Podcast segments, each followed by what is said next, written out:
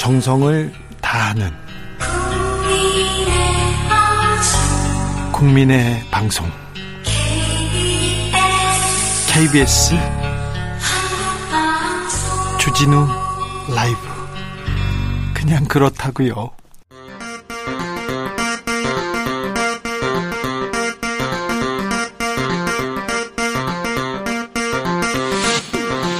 주진우 라이브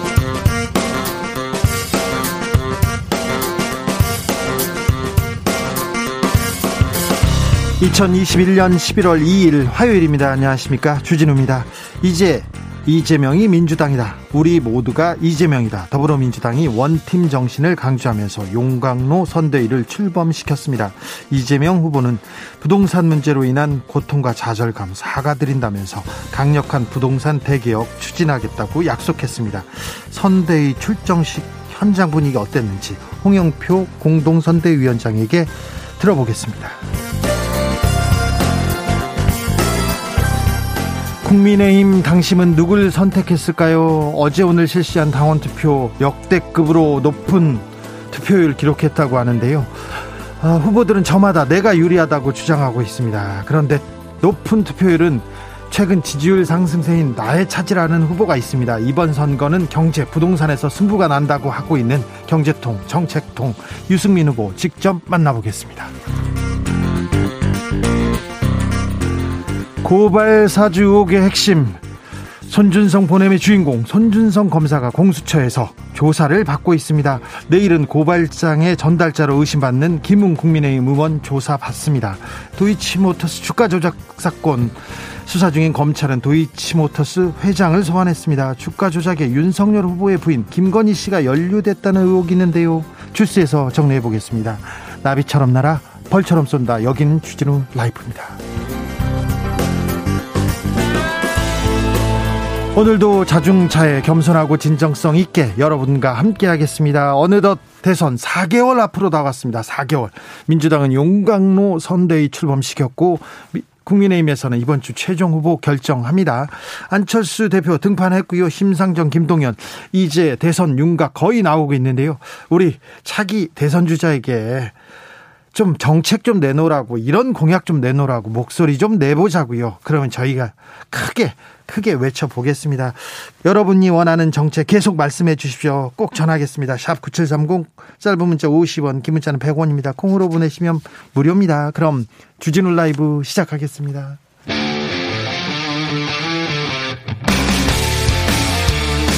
탐사보도 외길 인생 20년 주 기자가 제일 싫어하는 것은? 이 세상에서 비리와 부리가 사라지는 그날까지. 오늘도 흔들림 없이 주진우 라이브와 함께.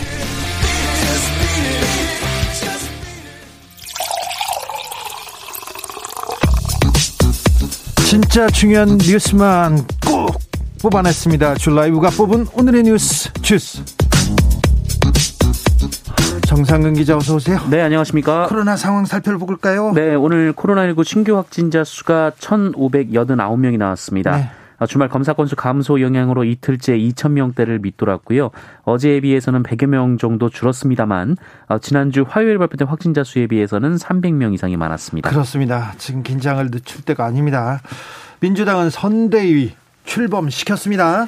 네, 민주당은 오늘 송파구 올림픽 경기장에서 민주당 20대 대통령 선거대책위원회 출범식을 열었습니다. 어, 총 12명의 선거대책위원장 그리고 9명의 상임고문 체제인데요.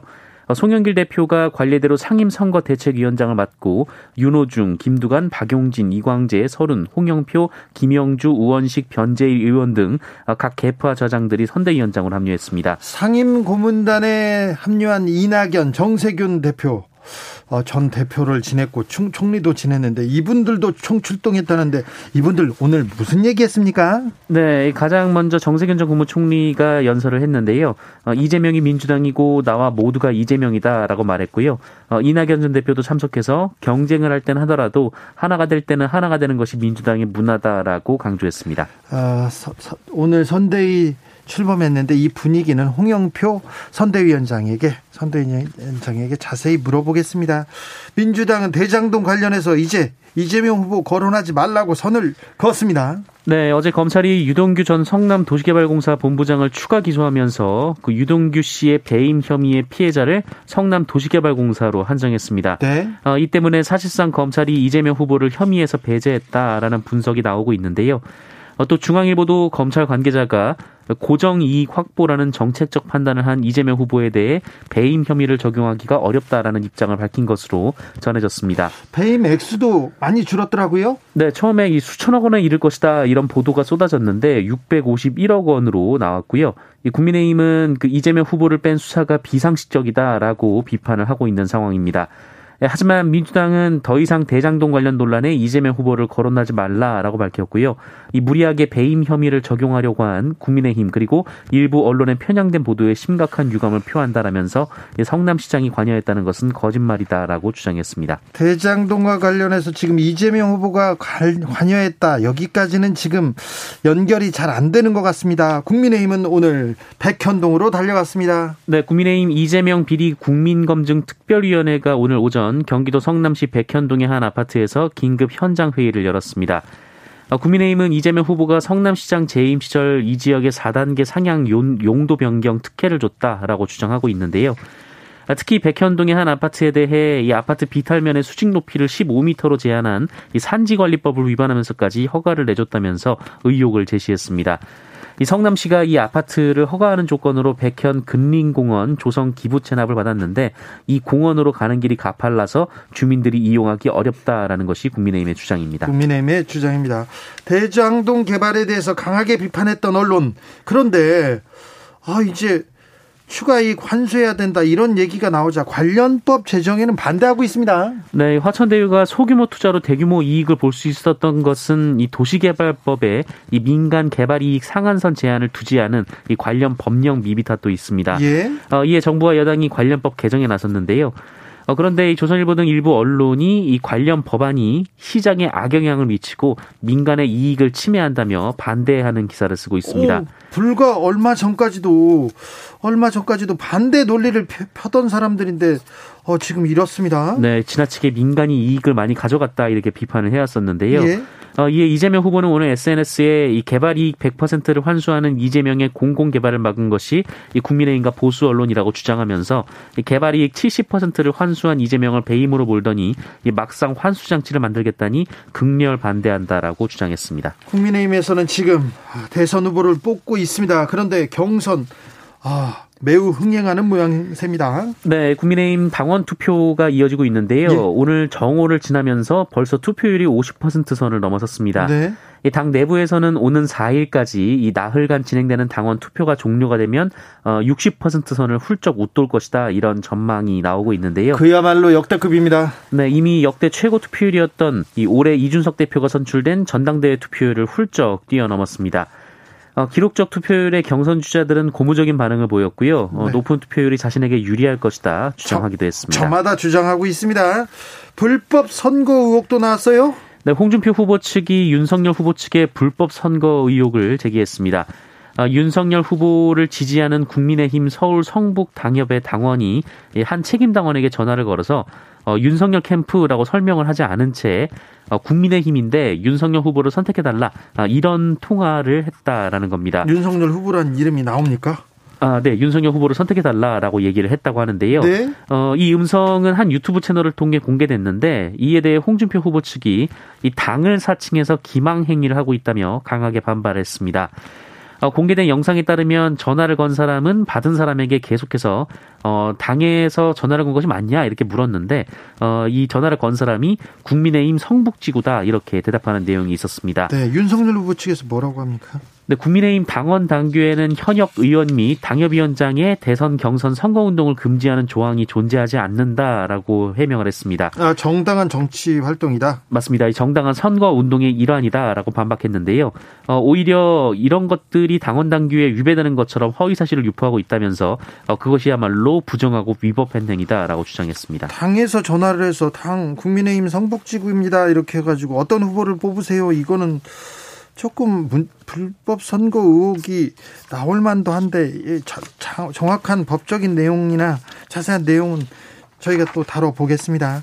고발 사주 의혹의 핵심이죠. 핵심 손준성 검사가 드디어 오늘 공수처에 출석했습니다. 네, 공수처가 수사에 착수한 지 두 달여 만에 손준성 검사가 출석을 했습니다. 어, 공수처는 이 손준성 검사가 지난해 4월을 전후해서 이 대검찰청 수사정보정책관으로 일하면서 이 정책관실 검사들에게 여권 인사들에 대한 고발장 작성 그리고 근거 자료 수집을 지시하고 어, 이를 김웅 이 당시 미래통합당 총선 후보에게 전달한 혐의를 수사 중에 있습니다. 네. 어, 손준성 검사는 별다른 말 없이 공수처에 들어갔고요. 공수처는 내일 김웅 의원을 소환할 예정으로 전해졌습니다. 그야말로 검사의 정치 개입, 정치에 관여한 일인데요. 손준성 검사는 별다른 말 없이 오늘 조사받으러 들어갔습니다. 도이치모터스 주가 조작 사건 권오수 도이치모터스 회장 오늘 소환됐습니다. 네, 서울중앙지검에서 권오수 회장을 소환했습니다. 아, 검찰은 권오수 회장이 도이치모터스 최대 주주이자 대표이사로 근무하면서 어, 주가 부양을 위해 회사 내부 정보를 유출하고 어, 주가 하락을 막기 위해서 주가 조작을 한 것으로 보고 있습니다. 예. 어, 이 외부 세력을 선수로 동원한 혐의도 있는데요.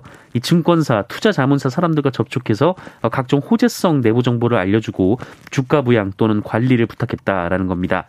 어, 검찰은 권 회장과 주가 조작 선수들이 이런 식으로 2009년부터 약 3년 동안 630억 원 상당의 도이치모터스 주식을 직접 매수하거나 고객들에게 매수하게 한 것으로 보고 있습니다. 그런데요, 이 주가 조작 사건에 김건희 씨 이름이 계속 나오지 않습니까? 네, 김건희 씨 이름이 계속 나오고 있는데요. 이 검찰은 권오수 회장을 이 사건의 몸통으로 일단 보고 있고요. 어, 19일 이 주가 조작 관련자들의 첫 재판이 열리기도 하는데 아직까지는 김건희 씨 관련 의혹이 공소장 등에 등장한 바는 없습니다. 있습니다. 아 그래요? 등장하지 않았어요? 네. 재판을 좀 지켜봐야 되겠네요.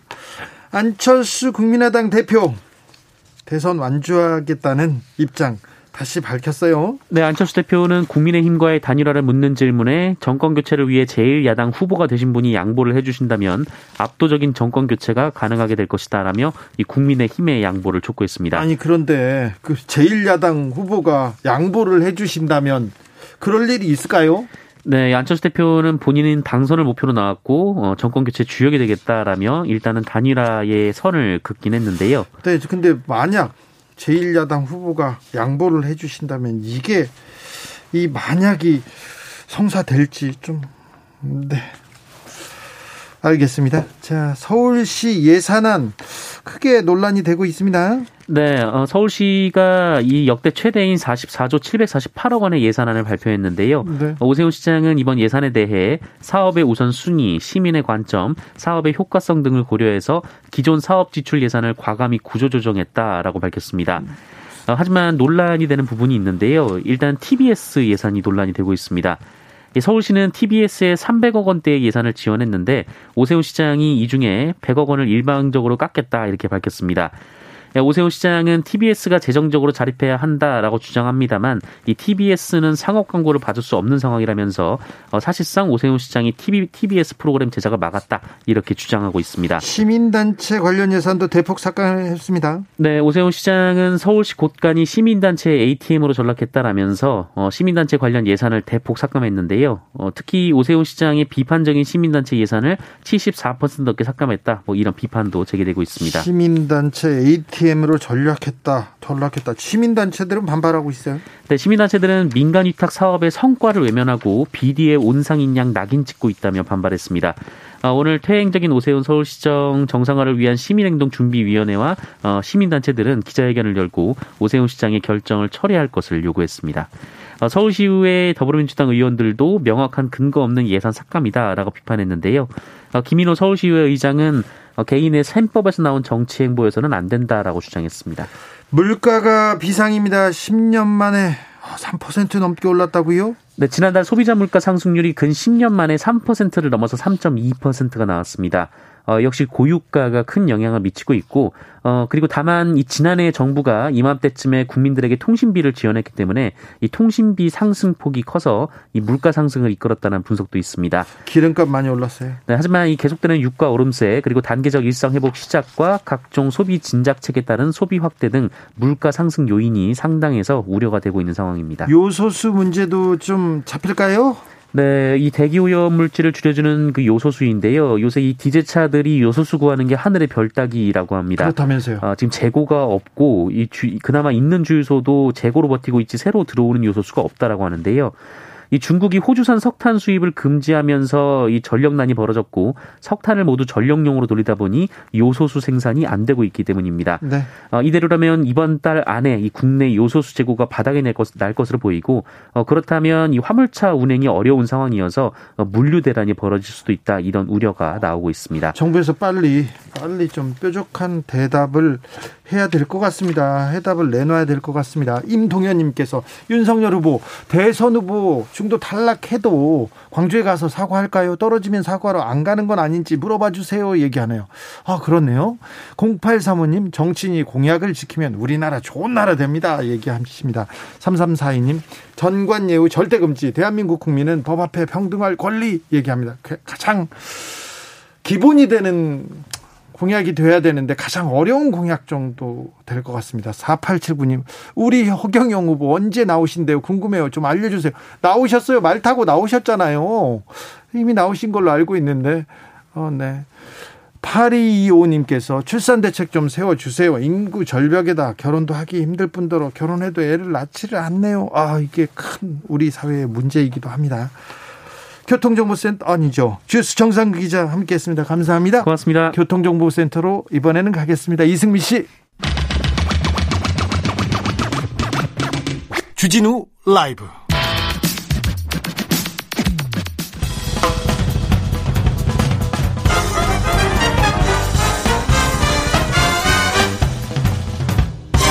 훅 인터뷰. 모두를 위한 모두를 향한 모두의 궁금증 훅 인터뷰.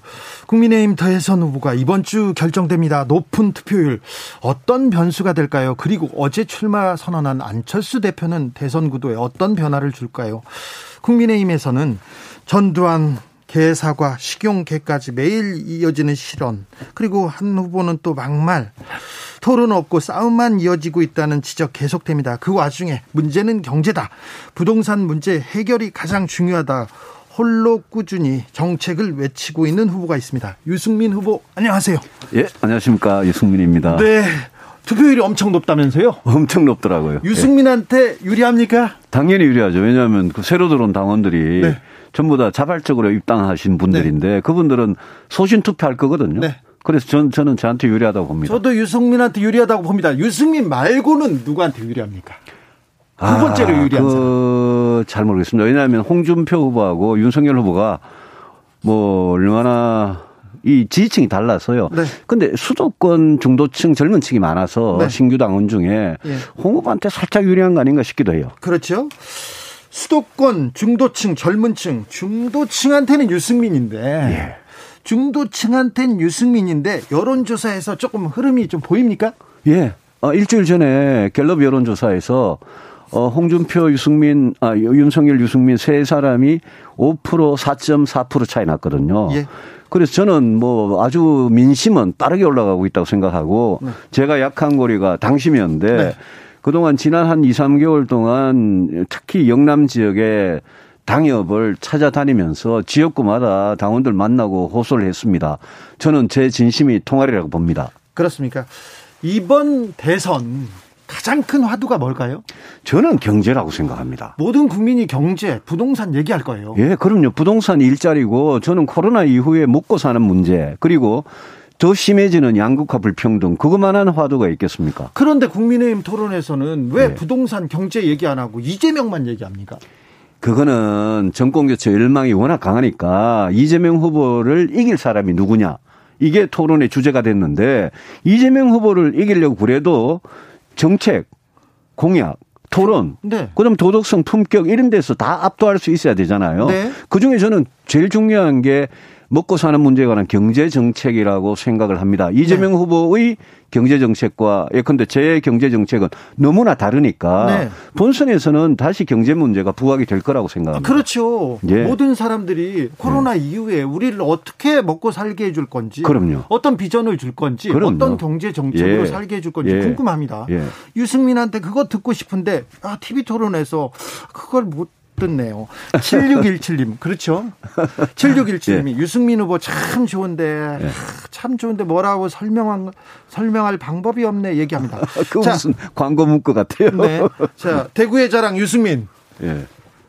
아, 대구 경북에서 예. 조금 고전하고 계신 그렇습니다. 솔직히 대구 경북에서 제가 태어나고 공부하고 거기서 학교 다니고 저 정치도 거기서 했는데 그렇죠. 여야 통틀어서 제가 유일한데 대구 경북에서 제가 약했습니다. 그래서 제가 대구 경북 분들한테 정권 교체 하려면 다시 한번 생각해 달라. 네. 이재명 후보 이길 사람이 도대체 누구냐? 윤석열 홍준표 후보는 무난하게 본선에서 질 거다. 제가 그 말씀을 계속 드렸습니다. 그래서 저한테 대해서 어 박근혜 대통령 탄핵 때문에 가졌던 서운한 감정, 네. 불편한 감정 그거는 이제 잊어주시라. 네. 제가 정권 교체 한을 풀어드리고 진짜 이 정권 교체해서 성공한 정부 만들어서 제가 보답해드리겠다. 그렇게 말씀드리죠. 박근혜 전 대통령 탄핵 때 예. 유승민이 옆에 있었으면 박근혜 정부 이렇게 무너지지 않았을 것이라 다 얘기하는 사람들이 많았어요. 근데 예.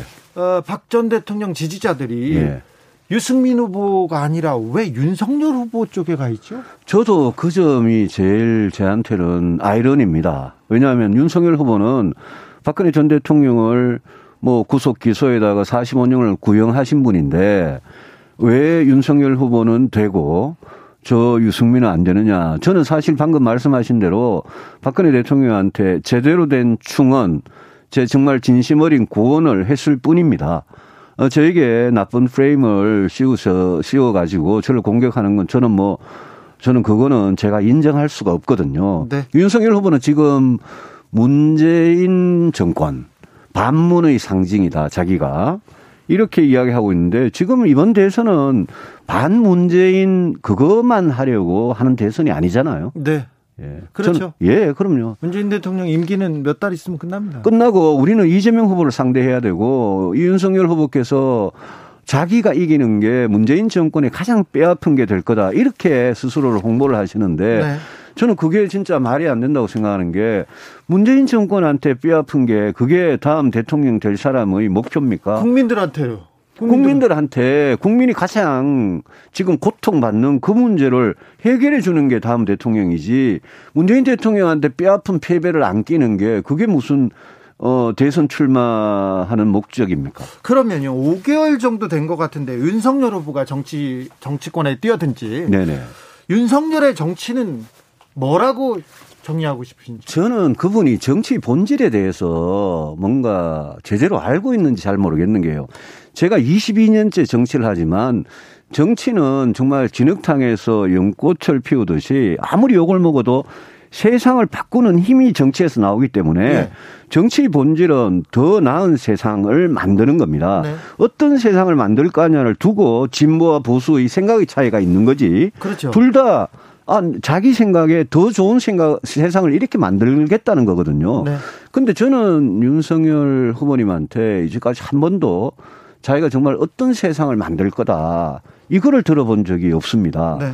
그러니까 자꾸 당에 들어온 지 몇 달 안 되시는 분이 당의 위원장 세력을 규합을 하고 뭐 줄 세우기를 하고 이런 건 전부 구태스러운 거거든요. 그래서 저는 아, 처음부터 정치를 상당히 좀 잘못 배우신 거 아닌가. 이분이 과연 정치가 무엇인가, 나는 왜 정치를 하는가, 정치 본질이 뭔가, 여기에 대한 이해가 아예 없으신 분 아니냐, 이런 생각이 들어요. 홍... 그분이 그, 뭐, 늘 이 대장동 게이트 수사하겠다, 부정부패 없애겠다, 자기는 딱 보면 견적이 나온다, 이런 말 할 때는 그거는 검사스러운 거지, 그거는 정치인 큰 정치인으로서는 할 이야기는 아니거든요. 네. 그런데 국민의힘 지지자들은 윤석열 후보가 복수를 해줄 것 같다. 다 정권을 잡으면 어느 정도 일수할 것 같다. 이렇게 기대하는 건가요? 저는 복수도 제대로 할지 모르겠습니다만은 왜냐하면 문재인 정권의 사람이었으니까 어, 저는 문재인 대통령과 저 윤석열 총장이 서로 뭔가 뭐 약점을 잡고 있는 거 아닌가 저는 그런 생각까지 듭니다만은 근데 복수 혈전을 하기 위해서 대통령이 출마한다. 이거는 저는 이거는 그러면 지난 5년 내내 문재인 정부에 대해서 제가 가장 실망한 게 어떻게 5년 내내 전 정권 어? 뒷조사만 하고 적폐 청산만 5년 내내 하느냐 미래를 만들어 나가는 건 왜 안 하느냐 저는 그게 실망이었는데 다음에 우리가 정권 잡으면 5년 내내 또 문재인 정권에 대해서 무슨 피의 복수를 할 거다? 복수 혈전을 할 거다 저는 정말 아니라고 봅니다 복수는 그거는 문재인 대통령과 그 정권 사람들이 진짜 법을 어기고 잘못한 게 있으면 검찰과 법원을 정말 정치적으로 중립시켜 놓고 사법 체계 안에서 해결하면 되는 거지. 그걸 무슨 대통령이 나서서 검사도 아닌데 대통령이 어떻게 그걸 하겠습니까? 그래서 그런 부분이 저는 좀 이 우리가 미래로 네. 내일로 대한민국이 나아가고 좀 이제 제발 지긋지긋한 정치 보복 끝내고 어, 정말 새로운 역사를 쓸 게 얼마나 많습니까? 인구 위기에 양극화 불평등의 경제는 성장을 안 하고 이대로 가면 대한민국 큰일 나는데 네. 그 이런 문제에 대해서 집중을 해야죠. 네네. 홍준표 후보의 정치는 어떻습니까? 홍 후보님 저보다 정치 한 4, 5년 정도 더 오래 하신 분이고요. 아주 정말 이 끈질긴 생명력과 어, 정말 순발력도 대단하신 분이고 그런데 저는 그분이 제가 지금 이 경쟁하는 후보 세 분 다 검사 출신이에요. 네. 그러니까 제가 모든 사람이 법조인 출신인데 일경 일경 삼검이라고 제가 표현을 했는데 네, 네. 홍 후보님도 정책적으로 지금 경제, 복지, 노동, 교육 이런 게 앞으로 굉장히 중요한 그런 시대에 정책적으로 준비가 좀 안 돼 계신다. 네. 그렇게 봅니다. 오늘 이재명 후보 선대위 출범식이 있었습니다. 많은 네. 분들 모였던데 어, 대한민국 대전환을 이루겠다. 부동산 대개혁을 이루겠다. 이런 비전 천명했던데 어떻게 보십니까? 아, 정말 저는 오늘 그 민주당 선대 출범식 보고 아, 여전히 우리 정치는 안 변하는구나. 좀 구태스럽다. 어떤 뭐, 면에서요? 아니 공동선대위원장이 뭐 열 몇 명이고 그 늘 누구든지 하던 식이죠. 저는 네. 이재명 씨 이재명 후보라면 조금 다르게 할 줄 알았는데 그건 좀 실망이었고요. 부동산 문제에 대해서 사과를 하신 건 좋아요. 근데 네. 이재명식 부동산 대책이 뭡니까? 기본주택 아닙니까? 네. 기본주택은 기본적으로 공공이 주도하는 기본주택이거든요. 그거는 문재인 정부의 실패한 부동산 정책을 저는 답습하는 거라고 봅니다. 그래서 저는 민간이 부동산 개발을 주도하도록 하고 그 대신에 진짜 주거 복지가 필요하신 그런 분들한테는 공공임대주택을 해야 된다라고 늘 이렇게 투트랙으로 주장을 했는데 어, 이재명 후보께서 기본주택 위주의 부동산 정책을 강조를 계속 하시는 거 보고 야, 저 이재명 후보가 혹시라도 대통령 되면 부동산 문제는 문재인 정부 때보다 더 심각해질 수도 있겠다. 네. 그런 생각이 들어요. 부동산 정책, 경제 정책 얘기만 나오면은 뭐 할 말이 뭐 한 3시간, 4시간 줘도 그래서 두 토론이 그쪽으로 안 간 건가요? 7294님, 여기는 포항입니다. 책임 당원이고요. 아. 유 후보님 후보 간 이 토론 너무 아쉬웠습니다. 경제 전문가답게 경제 정책 너무 없어서 이 토론 없어서 실망입니다. 이렇게 얘기했는데. 아, 그런데요. 제가 예, 무슨 말씀인지 제가 잘 알겠고 경청을 하겠는데 제가 예컨대 이런 경우가 있었습니다. 주택 정책에 대해서 이야기하려고 네. 제가 윤석열 후보한테 네. 청약 통장에 대해서 물었더니 네. 청약 통장에 대해서 그분의 엉뚱한 답변이 화제가 되고 네. 제가 복지 정책에 대해서 물었더니 네. 복지 정책에 대해서 아무런 답을 못 하시더라고요. 네. 그러면서 제가 남부 경제권의 지방 경제 살리기 위해서 반도체 미래 도시를 하겠다. 이거는 계속 시비를 거시고 또 인구가 우리 반려인이 1,500만 인구인데 네. 반려동물 정책에 대해서 그게 반려동물을 같이 사는 그 우리 중산층 서민들한테 네. 굉장히 큰 부담을 주고 있거든요. 네. 그런 부담을 줄이는 정책에 대해서 이야기하는데 갑자기 식용계 이야기 나오고 이러니까 네. 아니 저는 정책 이야기를 하는데 계속 실수는 윤석열 후보가 하시니까 기사는 그쪽에서 나오고요. 아, 기사는 그쪽만 나오고 그래서 제가 저도 답답합니다. 아 그래요? 아무리 정책 토론으로 가려고 해도 질문을 해도 윤 후보가 다른 쪽으로 예, 실언으로 아니 윤 후보 실언만 기사가 되니까 정말 방금 우리 보내주신 포항의 책임 당원님 저도 답답했습니다. 네, 네, 알겠습니다. 자, 토론에서 윤석열 후보가 국가 부채와 관련해서 잠시 논쟁이 있었는데 이 국가 부채에 대해서 더 하실 말씀이 있습니까? 국가 부채하고 양극화 문제는요. 네.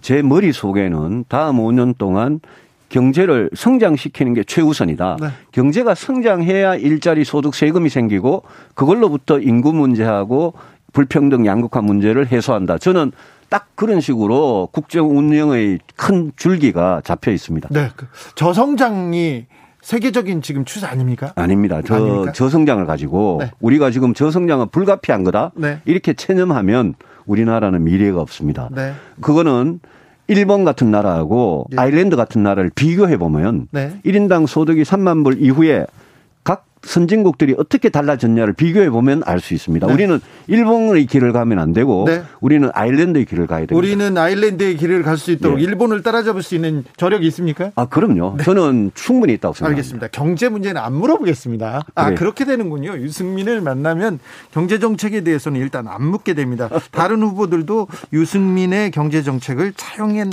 한 분들이 많다고 합니다. 그리고 유승민 후보는 가져다 쓰라고. 네. 아, 그럼요. 뭐, 네, 예, 공약은 공약을 쓸수 있는 거죠. 하고 있습니다. 근데 자, 합리적인 유승민. 그런데 핵 무장 공약은 너무 강경한 건 아닙니까? 너무 보수적인 거 아닙니까? 아닙니다. 북한의 핵무기가 실전에 배치가 되지 않았으면 저도 그런 공약 안 하겠습니다. 그런데 북한의 핵무기는 이미 뭐 최소한 70기 이상이 실전에 핵미사일이 배치돼서 김정은, 김여정이 잘못 마음만 먹으면 오늘이라도 바로 이 여의도를 때릴 수 있습니다.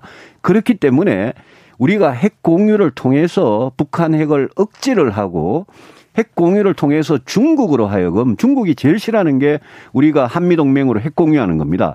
중국이 이제까지 북한의 든든한 후원자 역할을 하고 있었거든요. 그래서 중국이 이 북한의 비핵화에 대해서 진짜 제대로 진지한 태도를 갖게 만들려면 우리는 핵 공유 전략으로 가서 그러면서 외교적인 대화의 노력을 통해서 비핵화를 제대로 이 해보자는 거죠. 지난 수십 년 동안 실패한 정책을 되풀이하지 말자는 겁니다. 네. 자, 변수가 하나 생겼습니다. 안철수 대표가 대선 출마 선언했는데 변수죠. 이 변수는 어떻게 해결하실 겁니까? 제가 후보가 되면 바로 안철수 대표 만나서 단일화 하자고 제안을 하고 진지하게 단일화 협상을 하겠습니다. 저는 안철수 대표 같은 분을 제3지대에 그대로 두고 민주당과 대선을 치르면 정권 교체 가능성이 저는 절반 이하로 줄어든다고 생각합니다. 그래서 저는 안철수 대표가 원하는 조건 다 들어줄 생각이 있습니다. 단일화 저는 협- 협상에 적극 임하겠습니다. 제1야당에서 후보가 저기 양보해 달라고 하던데요. 아니요, 그거는 억지고요. 그거는 말이 되겠습니까? 그래서 국민들께서 보시기에 누가 봐도 공정한 룰, 그 이상으로는 저는 안 대표도 그런 억지랄까 그런 걸 하지 못할 거라고 저는 생각합니다. 정치인이 명분이 있어야 되지 않겠습니까? 네. 그래서 저는 안 대표도 결국은 단일화 협상을 우리가 정말 제대로 해보자 이러면 거부하지 못할 거라고 생각하고 제가 안철수 대표를 수년 겪어본 사람입니다. 네. 잘 압니다. 네. 그래서 그분과 단일화 협상을 추진하겠다는 말씀드립니다. 네. 김종인 전 비대위원장은 윤석열 후보한테 좀 기운 것 같아요. 아, 그 참, 참, 좀, 좀 거시기한데요. 네. 정말 김정일 위원장께서 바로 직전에 비대위원장을 지내신 분께서 네. 어느 특정 후보 편을 그걸 경선을 며칠 앞두고 네. 드는 듯한 그런 모습을 보여주는 데에 대해서 저는 굉장히 실망했습니다. 네. 단일화는 절대 없다고 말씀하십니다. 이거 홍준표 캠프에서 지금 흘리는 건가요? 아, 홍준표 후보님 캠프 사람들이 왜 자꾸 다니면서 그런 이야기를 해가지고 이게 무슨 여의도에 이상한 뭐 돌아다니고 이래가지고 제가 여러 번 이야기를 했습니다. 생각해 본 적도 없고 예. 경선을 한다는 것 자체가 단일 후보를 뽑는 과정인데 네. 무슨 거기에 또 단일화가 또 있습니까? 그건 말도 안 되는 이야기입니다. 알겠습니다. 지금 경제에 관련된 공약 그리고 질문 마구 쏟아지고 있습니다. 사실 국민들은 국- 경제에 대해서 아, 경제 문제가 제일 중요하죠. 그렇죠. 예. 먹고 사는 게 중요하죠. 예, 예. 네. 0785님, 52시간 근로에 대해서 어떻게 생각하는지 좀 물어봐 주세요. 얘기합니다. 제가 대통령이 되면 네. 52시간 그 이거는 천천히 시행하겠습니다. 과거에 천천히요? 우리가 주 5일 근무제로 토요일 쉬는 거요. 네. 주 6일에서 주 5일 근무제 갈 때도 10년 넘게 걸려가지고 천천히 했습니다. 네. 지금 주 52시간 지금 가는 방향은 좋아요. 근데 네. 너무 빨라요. 빠르다 보니까 어떤 문제가 있냐면 중소기업 같은데 현실하고 너무 안 맞고 네. 또주 52시간 이상 근무해서 나는 돈을 벌어서 내 가족, 내 식구 먹여 살려야 되겠다고 하는 분들이 네. 여기에 걸려서 소득이 줄어드니까 투잡을 뭐 대리운전도 하고 투잡을 뛰어야 되는 분들도 많습니다. 네. 그래서 이거를 너무 일률적으로 빠르게 그렇게 적용하지 않겠습니다. 이거는 제가 야당을 설득해낼 자신이 있습니다. 주 52시간 우리가 그 우리나라가 OECD에서 일 많이 하기를 잘합니다. 그렇죠. 네. 일 많이 멕시코 하죠. 다음으로 네. 노동 시간이 세계 길어요. 2위입니다. 네. 제가 방금 말씀드린 대로 우리 노동자들의 일주일 노동시간, 1년 노동시간을 줄여나가자. 네. 저는 그 적극 찬성하는 사람입니다. 네. 다만 주 52시간을 도입하는 것도 좋습니다. 네. 그러면 대기업이나 뭐 공무원이나 은행원이나 할 수 있는 것부터 하고 네, 네. 중소기업에는 적응할 시간을 주고 네. 또 자영업자, 자영업자 그런 분들이 자영업자 소상공인이 고용하는 알바 이런 분들한테는 적응할 시간을 주셔야지 갑자기 시간은 줄이고 시간당 임금 최저임금이나 시간당 임금을 갑자기 올릴 수 있겠습니까? 불가능하거든요. 네. 그래서 이거는 제가 대통령이 되면 민주당 설득해서 네. 천천히 좀 가도록 하겠습니다. 속도 천천히 윤석열 후보가 네. 스타트업 같은 기업에서 120시간 일할 권리 줘야 된다. 좀 비슷한 거 아닙니까 이거? 근데 그 그런 실언이 한두 번 나왔을 때는 그냥 실수인 줄 알았는데 네. 계속 뭐 손발 노동은 아프리카 난다 그러고 이러니까 네. 저도 참 실망했습니다만은 120시간 이게 이제 이런 거겠죠. 탄력 근로제라는 거 있지 않습니까? 네. 벤처 기업이나 스타트업 같은 데는 집중적으로 일할 시간이 필요할 수 있거든요. 네. 그런 거는 저는 유연근무제, 탄력근로제 이런 쪽으로 저는 가면 된다고 생각합니다. 네. 다만 이 근무 시간을 너무 타이트하게 벤처 스타트업이든 중소기업이든 자영업자든 소상공인이 다 똑같이 그렇게 규제하는 거는 제가 아까 말씀드린 대로 아, 좀 몇 년 시간을 두고 네. 경제 상황이 호전되고 사회 구성원들이 거기 적응될 때까지 좀 기다리자, 천천히 가자라는 네. 입장이죠. 아, 공약이 자꾸 계속 오고 있습니다. 9847님께서는 저출산 문, 저출산 문제 어떻게 해결하실 건지. 저출산 문제는요, 젊은이들이 남녀 가릴 것 없이 희망, 꿈이 없고 좌절, 절망하기 때문입니다. 그게 제일 큰 건데. 그렇죠. 그 일은 결국은 일자리하고 주택 문제가 근본에 깔려 있고요. 일자리하고 주택 문제가 해결된다고 하더라도 뭐가 남느냐 하면 젊은 엄마 아빠들, 부모가 될 사람들이 시간적인 부담과 경제적인 부담 이 두 가지가 해결이 되어야 됩니다. 네. 그러기 위해서는 보육에 대한 국가 책임을 훨씬 더 강화해서 저는 제가 육아휴직 3년 공약을 했더니 많은 사람들이 아 그거 비현실적인 거 아니냐 그러는데 천만의 말씀 우리나라에 공무원과 교사는 이미 남녀 모두 육아휴직 3년씩 하고 있거든요. 네. 그래서 세종시만 유독 합계 출산율이 OECD 평균같이 높은 겁니다.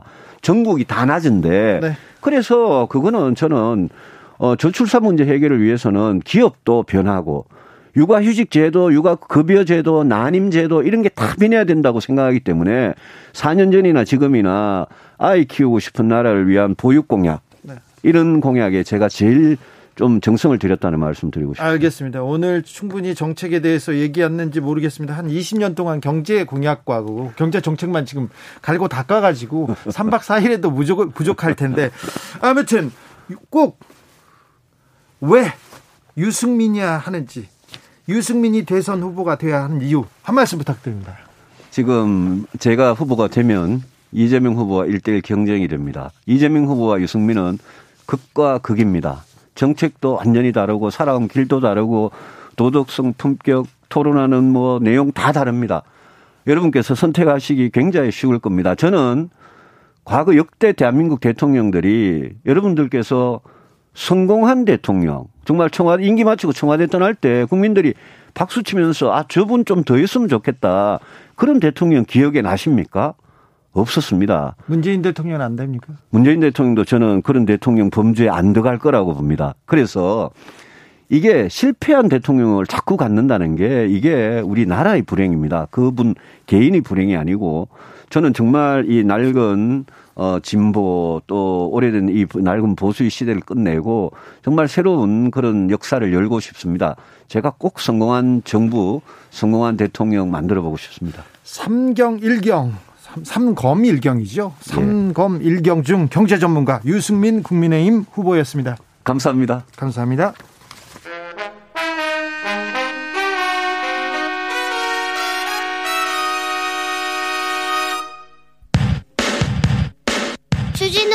돌발 퀴즈. 오늘의 돌발 퀴즈는 객관식입니다. 문제를 잘 듣고 보기와 정답을 정확히 적어 보내주세요. 이부진 호텔신라 사장이 본인 소유의 삼성전자 주식을 담보로 1천억 원의 대출을 받은 것으로 나타났습니다. 고 이건희 회장의 유산에 대한 이것을 납부하기 위한 것으로 보이는데요. 이건희 회장이 남긴 유산 규모는 주식과 부동산, 미술품 등을 포함해 약 26조 원이라고 알려져 있습니다. 여기서 문제. 사망에 의해 무상으로 이전되는 재산에 대해 부과되는 조세인 이것은 무엇일까요? 보기 드릴게요. 1번 헤르만 회색, 2번 재벌 2세, 3번 상속세. 다시 한번 들려드릴게요.